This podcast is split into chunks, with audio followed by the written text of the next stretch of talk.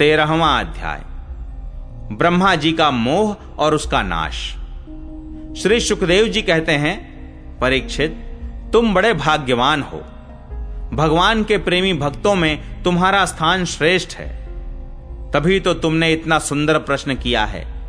यूँ तो तुम्हें बार बार भगवान की लीला कथाएँ सुनने को मिलती हैं, फिर भी तुम उनके संबंध में प्रश्न करके उन्हें और भी सरस और भी नूतन बना देते हो। रसिक संतों की वाणी, कान और हृदय भगवान की लीला के गान, श्रवण और चिंतन के लिए ही होते हैं। उनका यह स्वभाव ही होता है कि वे क्षण प्रतिक्षण भगवान की लीलाओं को अपूर्व रसमयी और नित्य नूतन अनुभव करते रहें। ठीक वैसे ही जैसे लंपट पुरुषों को स्त्रियों की चर्चा में नया नया रस जान पड़ता है। परीक्षित, तुम एकाग्र चित्त से श्रवण करो। यद्यपि भगवान की यह लीला अत्यंत रहस्यमयी है, फिर भी मैं तुम्हें सुनाता हूँ। क्योंकि दयालु आचार्य गण अपने प्रेमी शिष्य को गुप्त रहस्य भी बतला दिया करते हैं। यह तो मैं तुमसे कह ही चुका हूँ कि भगवान श्री कृष्ण ने अपने साथी ग्वाल बालों को मृत्यु रूप अघासुर के मुँह से बचा लिया। इसके बाद वे उन्हें यमुना के पुलिन पर ले आए और उनसे कहने लगे, मेरे प्यारे मित्रों, यमुना जी का यह पुलिन अत्यंत रमणीय है। देखो तो सही, यहाँ की बालू कितनी कोमल और स्वच्छ है। हम लोगों के लिए खेलने की तो यहाँ सभी सामग्री विद्यमान है। देखो, एक और रंग बिरंगे कमल खिले हुए हैं और उनकी सुगंध से खींचकर भौरे गुंजार कर रहे हैं। तो दूसरी ओर सुंदर सुंदर पक्षी बड़ा ही मधुर कलरव कर रहे हैं, जिसके प्रतिध्वनि से सुशोभित वृक्ष इस स्थान की शोभा बढ़ा रहे हैं। अब हम लोगों को यहाँ भोजन कर लेना चाहिए, क्योंकि दिन बहुत चढ़ आया है और हम लोग भूख से पीड़ित हो रहे हैं। बछड़े पानी पीकर समीप ही धीरे धीरे हरी हरी घास चरते रहे। ग्वाल बालों ने एक स्वर से कहा ठीक है ठीक है।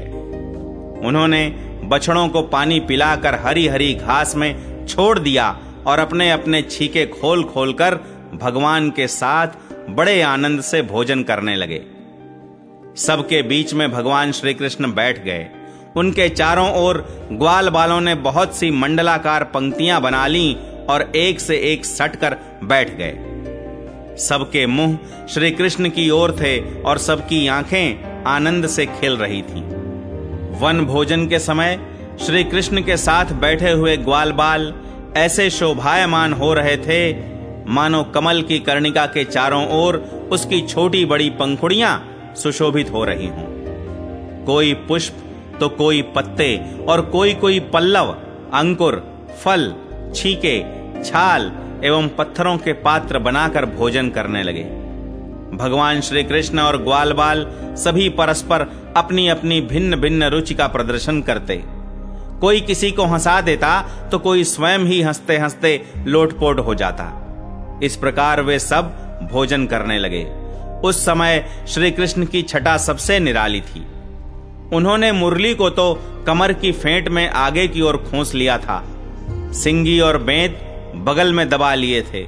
बाएँ हाथ में बड़ा ही मधुर घृत मिश्रित दही भात का ग्रास था और अंगुलियों में अदरक, नींबू आदि के अचार मुरब्बे दबा रखे थे। ग्वाल बाल उनको चारों ओर से घेर कर बैठे हुए थे और वे स्वयं सबके बीच में बैठकर अपनी विनोद भरी बातों से अपने साथी ग्वाल बालों को हंसाते जा रहे थे।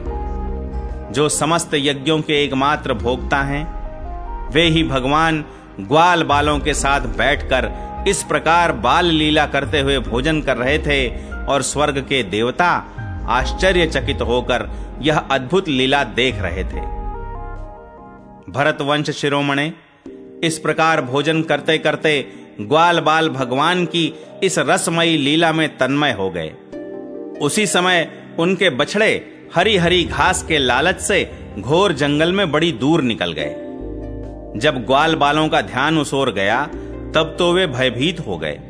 उस समय अपने भक्तों के भय को भगा देने वाले भगवान श्री कृष्ण ने कहा, मेरे प्यारे मित्रों, तुम लोग भोजन करना बंद मत करो। मैं अभी बछड़ों को लिए आता हूँ। ग्वाल बालों से इस प्रकार कहकर भगवान श्री कृष्ण हाथ में दही भात का कौर लिए ही पहाड़ों, गुफाओं, कुंजों एवं अन्यान्य भयंकर स्थानों में अपने तथा साथियों के बछड़ों को ढूँढने चल दिए। परीक्षित ब्रह्मा जी पहले से ही आकाश में उपस्थित थे। प्रभु के प्रभाव से अघासुर का मोक्ष देखकर उन्हें बड़ा आश्चर्य हुआ। उन्होंने सोचा कि लीला से मनुष्य बालक बने हुए भगवान श्री कृष्ण की कोई और मनोहर महिमामयी लीला देखनी चाहिए। ऐसा सोचकर उन्होंने पहले तो बछड़ों को और भगवान श्री कृष्ण के चले जाने पर ग्वाल बालों को भी अन्यत्र ले जाकर रख दिया और स्वयं अंतर्धान हो गए। अंततः वे जड़ कमल की ही तो संतान हैं। भगवान श्री कृष्ण बछड़े न मिलने पर यमुना जी के पुलिन पर लौट आए। परंतु यहाँ क्या देखते हैं कि ग्वाल बाल भी नहीं है। तब उन्होंने वन में घूम घूम कर चारों ओर उन्हें ढूंढा। परंतु जब ग्वाल बाल और बछड़े उन्हें कहीं न मिले तब वे तुरंत जान गए कि यह सब ब्रह्मा की करतूत है। वे तो सारे विश्व के एकमात्र ज्ञाता हैं। अब भगवान श्री कृष्ण ने बछड़ों और ग्वाल बालों की माताओं को तथा ब्रह्मा जी को भी आनंदित करने के लिए अपने आप को ही बछड़ों और ग्वाल बालों दोनों के रूप में बना लिया। क्योंकि वे ही तो संपूर्ण विश्व के कर्ता, सर्वशक्तिमान ईश्वर हैं। परीक्षित वे बालक और बछड़े संख्या में जितने थे, जितने छोटे छोटे उनके शरीर थे, उनके हाथ पैर जैसे जैसे थे। उनके पास जितनी और जैसी छड़ियाँ, सिंगी, बांसुरी, पत्ते और छीके थे, जैसे और जितने वस्त्राभूषण थे, उनके शील, स्वभाव, गुण, नाम, रूप और अवस्थाएँ जैसी थीं, जिस प्रकार वे खाते, पीते और चलते थे, ठीक वैसे ही। और उतने ही रूपों में सर्वस्वरूप भगवान श्री कृष्ण प्रकट हो गए। उस समय यह संपूर्ण जगत विष्णु रूप है। यह वेदवाणी मानो मूर्तिमती होकर प्रकट हो गई।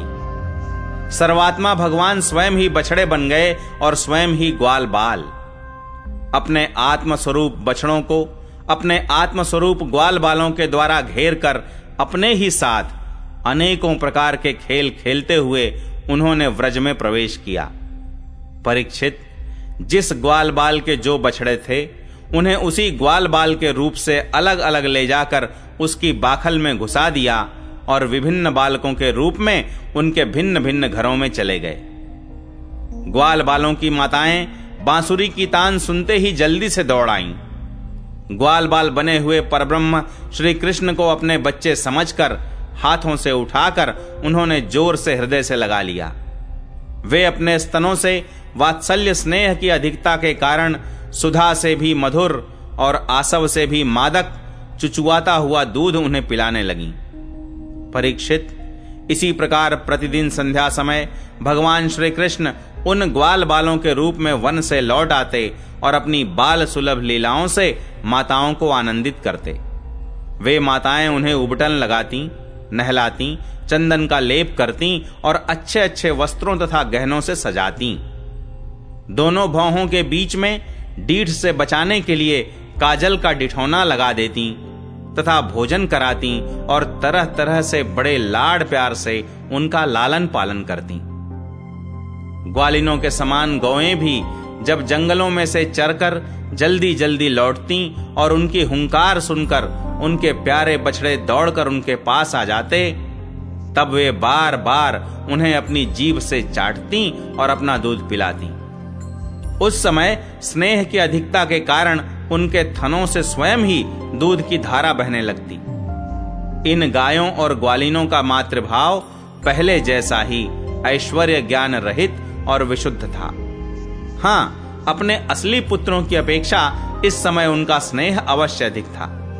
इसी प्रकार भगवान भी उनके पहले पुत्रों के समान ही पुत्र भाव दिखला रहे थे।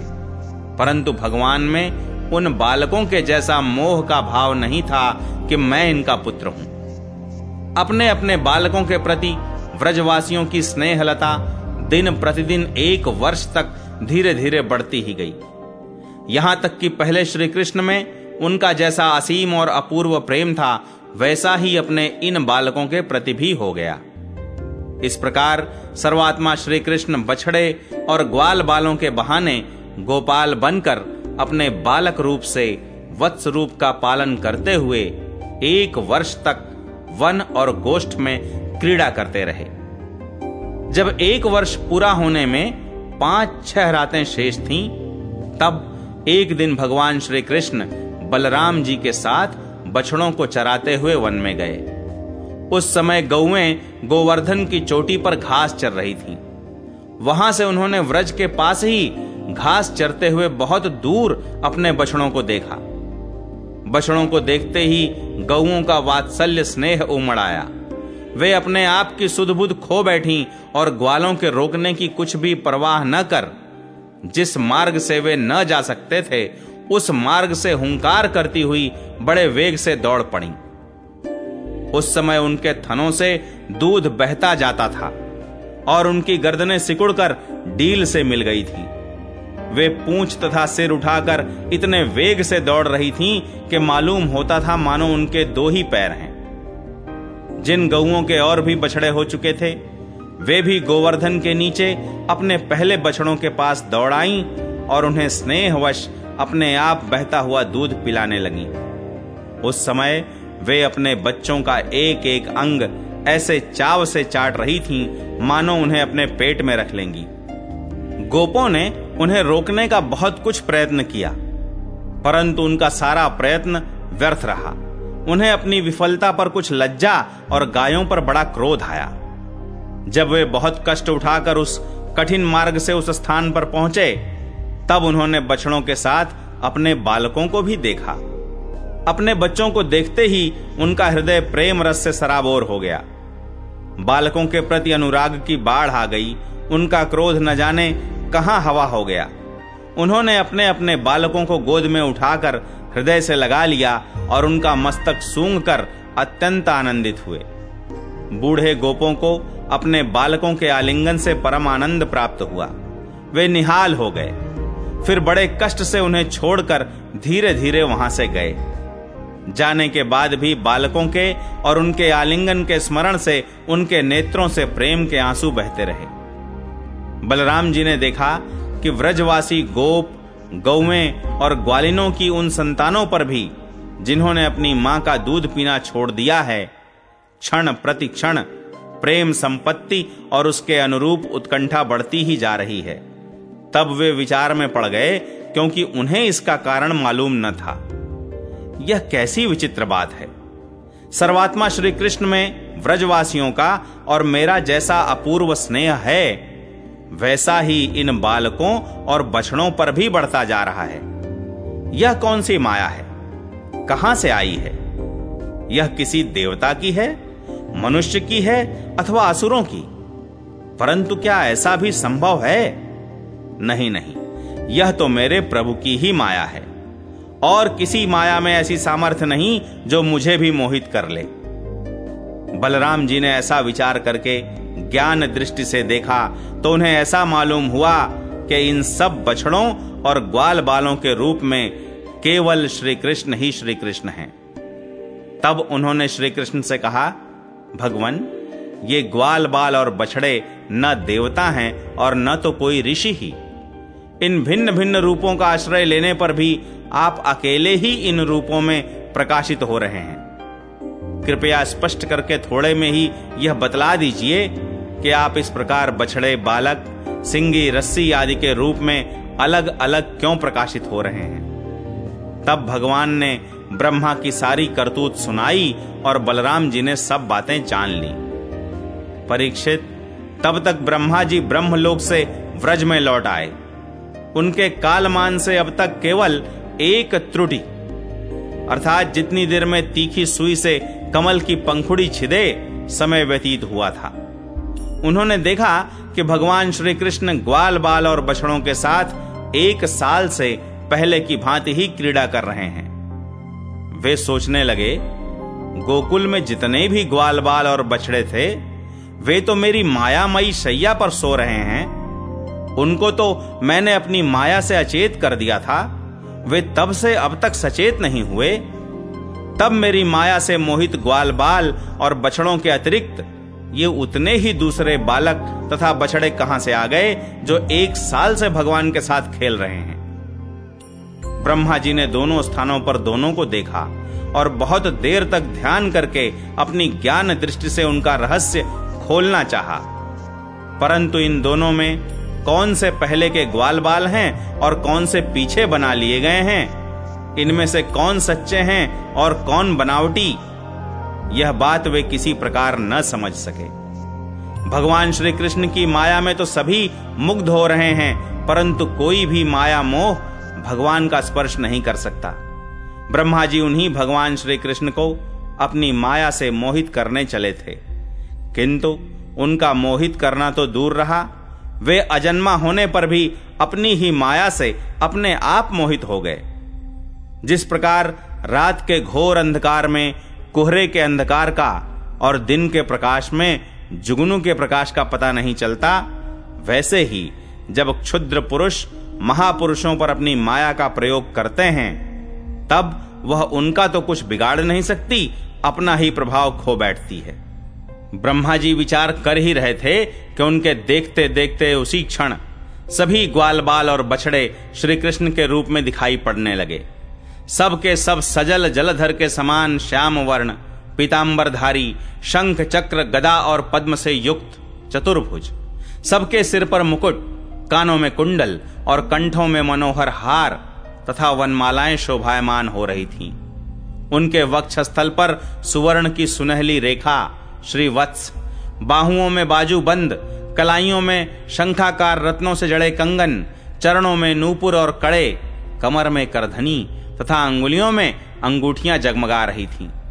वे नख से शिख तक समस्त अंगों में कोमल और नूतन तुलसी की मालाएँ, जो उन्हें बड़े भाग्यशाली भक्तों ने पहनाई थीं, धारण किए हुए थे। उनकी मुस्कान चांदनी के समान उज्जवल थी। और रत्नारे नेत्रों की कटाक्ष पूर्ण चितवन बड़ी ही मधुर थी। ऐसा जान पड़ता था, मानो वे इन दोनों के द्वारा सत्व गुण और रजोगुण को स्वीकार करके भक्त जनों के हृदय में शुद्ध लालसाएँ जगाकर उनको पूर्ण कर रहे हैं। ब्रह्मा जी ने यह भी देखा कि उन्हीं के जैसे दूसरे ब्रह्मा से लेकर तृण तक सभी चराचर जीव मूर्तिमान होकर नाचते गाते अनेक प्रकार की पूजा सामग्री से अलग अलग भगवान के उन सब रूपों की उपासना कर रहे हैं। उन्हें अलग अलग अणिमा, महिमा आदि सिद्धियाँ, माया विद्या आदि विभूतियाँ और महत तत्व आदि चौबीसों तत्व चारों ओर से घेरे हुए हैं। प्रकृति में क्षोभ उत्पन्न करने वाला काल, उसके परिणाम का कारण स्वभाव, वासनाओं को जगाने वाला संस्कार, कामनाएँ, कर्म विषय और फल, सभी मूर्तिमान होकर भगवान के प्रत्येक रूप की उपासना कर रहे हैं। भगवान की सत्ता और महत्ता के सामने उन सभी की सत्ता और महत्ता अपना अस्तित्व खो बैठी थी। ब्रह्मा जी ने यह भी देखा कि वे सभी भूत, भविष्यत और वर्तमान काल के द्वारा सीमित नहीं हैं। त्रिकाला बाधित सत्य हैं। वे सब के सब स्वयं प्रकाश और केवल अनंत आनंद स्वरूप हैं। उनमें जड़ता अथवा चेतनता का भेदभाव नहीं है। वे सब के सब एक रस हैं। यहाँ तक कि उपनिषद दर्शी तत्व ज्ञानियों की दृष्टि भी उनकी अनंत महिमा का स्पर्श नहीं कर सकती। इस प्रकार ब्रह्मा जी ने एक साथ ही देखा कि वे सब के सब उन परब्रह्म परमात्मा श्री कृष्ण के ही स्वरूप हैं, जिनके प्रकाश से यह सारा चराचर जगत प्रकाशित हो रहा है। यह अत्यंत आश्चर्यमय दृश्य देखकर ब्रह्मा जी तो चकित रह गए। उनकी ग्यारहों इंद्रियाँ, अर्थात पाँच कर्मेंद्रिय, पाँच ज्ञानेन्द्रिय और एक मन क्षुब्ध एवं स्तब्ध रह गईं। वे भगवान के तेज से निस्तेज होकर मौन हो गए। उस समय वे ऐसे स्तब्ध होकर खड़े रह गए, मानो व्रज के अधिष्ठात्र देवता के पास एक पुतली खड़ी हो। परीक्षित, भगवान का स्वरूप तर्क से परे है। उसकी महिमा असाधारण है। वह स्वयं प्रकाश, आनंद स्वरूप और माया से अतीत है। वेदांत भी साक्षात रूप से उसका वर्णन करने में असमर्थ है। इसलिए उससे भिन्न का निषेध करके आनंद स्वरूप ब्रह्म का किसी प्रकार कुछ संकेत करता है। यद्यपि ब्रह्मा जी समस्त विद्याओं के अधिपति हैं, तथापि भगवान के दिव्य स्वरूप को वे तनिक भी न समझ सके कि यह क्या है। यहाँ तक कि वे भगवान के उन महिमामय रूपों को देखने में भी असमर्थ हो गए। उनकी आँखें मुंद गईं। भगवान श्री कृष्ण ने ब्रह्मा के इस मोह और असमर्थता को जानकर बिना किसी प्रयास के तुरंत अपनी माया का पर्दा हटा दिया। इससे ब्रह्मा जी को बाह्य ज्ञान हुआ। वे मानो मरकर फिर जी उठे। सचेत होकर उन्होंने ज्यो त्यों करके बड़े कष्ट से अपने नेत्र खोले। तब कहीं उन्हें अपना शरीर और यह जगत दिखाई पड़ा। फिर ब्रह्मा जी जब चारों ओर देखने लगे, तब पहले दिशाएँ और उसके बाद तुरंत ही उनके सामने वृंदावन दिखाई पड़ा। वृंदावन सबके लिए एक सा प्यारा है। जिधर देखिए, उधर ही जीवों को जीवन देने वाला फल और फूलों से लदे हुए हरे हरे पत्तों से लहलहाते हुए वृक्षों की पातें शोभा पा रही हैं। भगवान श्री कृष्ण की लीला भूमि होने के कारण वृंदावन धाम में क्रोध, तृष्णा आदि दोष प्रवेश नहीं कर सकते। और वहाँ स्वभाव से ही परस्पर दुस्तज वैर रखने वाले मनुष्य और पशु पक्षी भी प्रेमी मित्रों के समान हिल मिलकर एक साथ रहते हैं।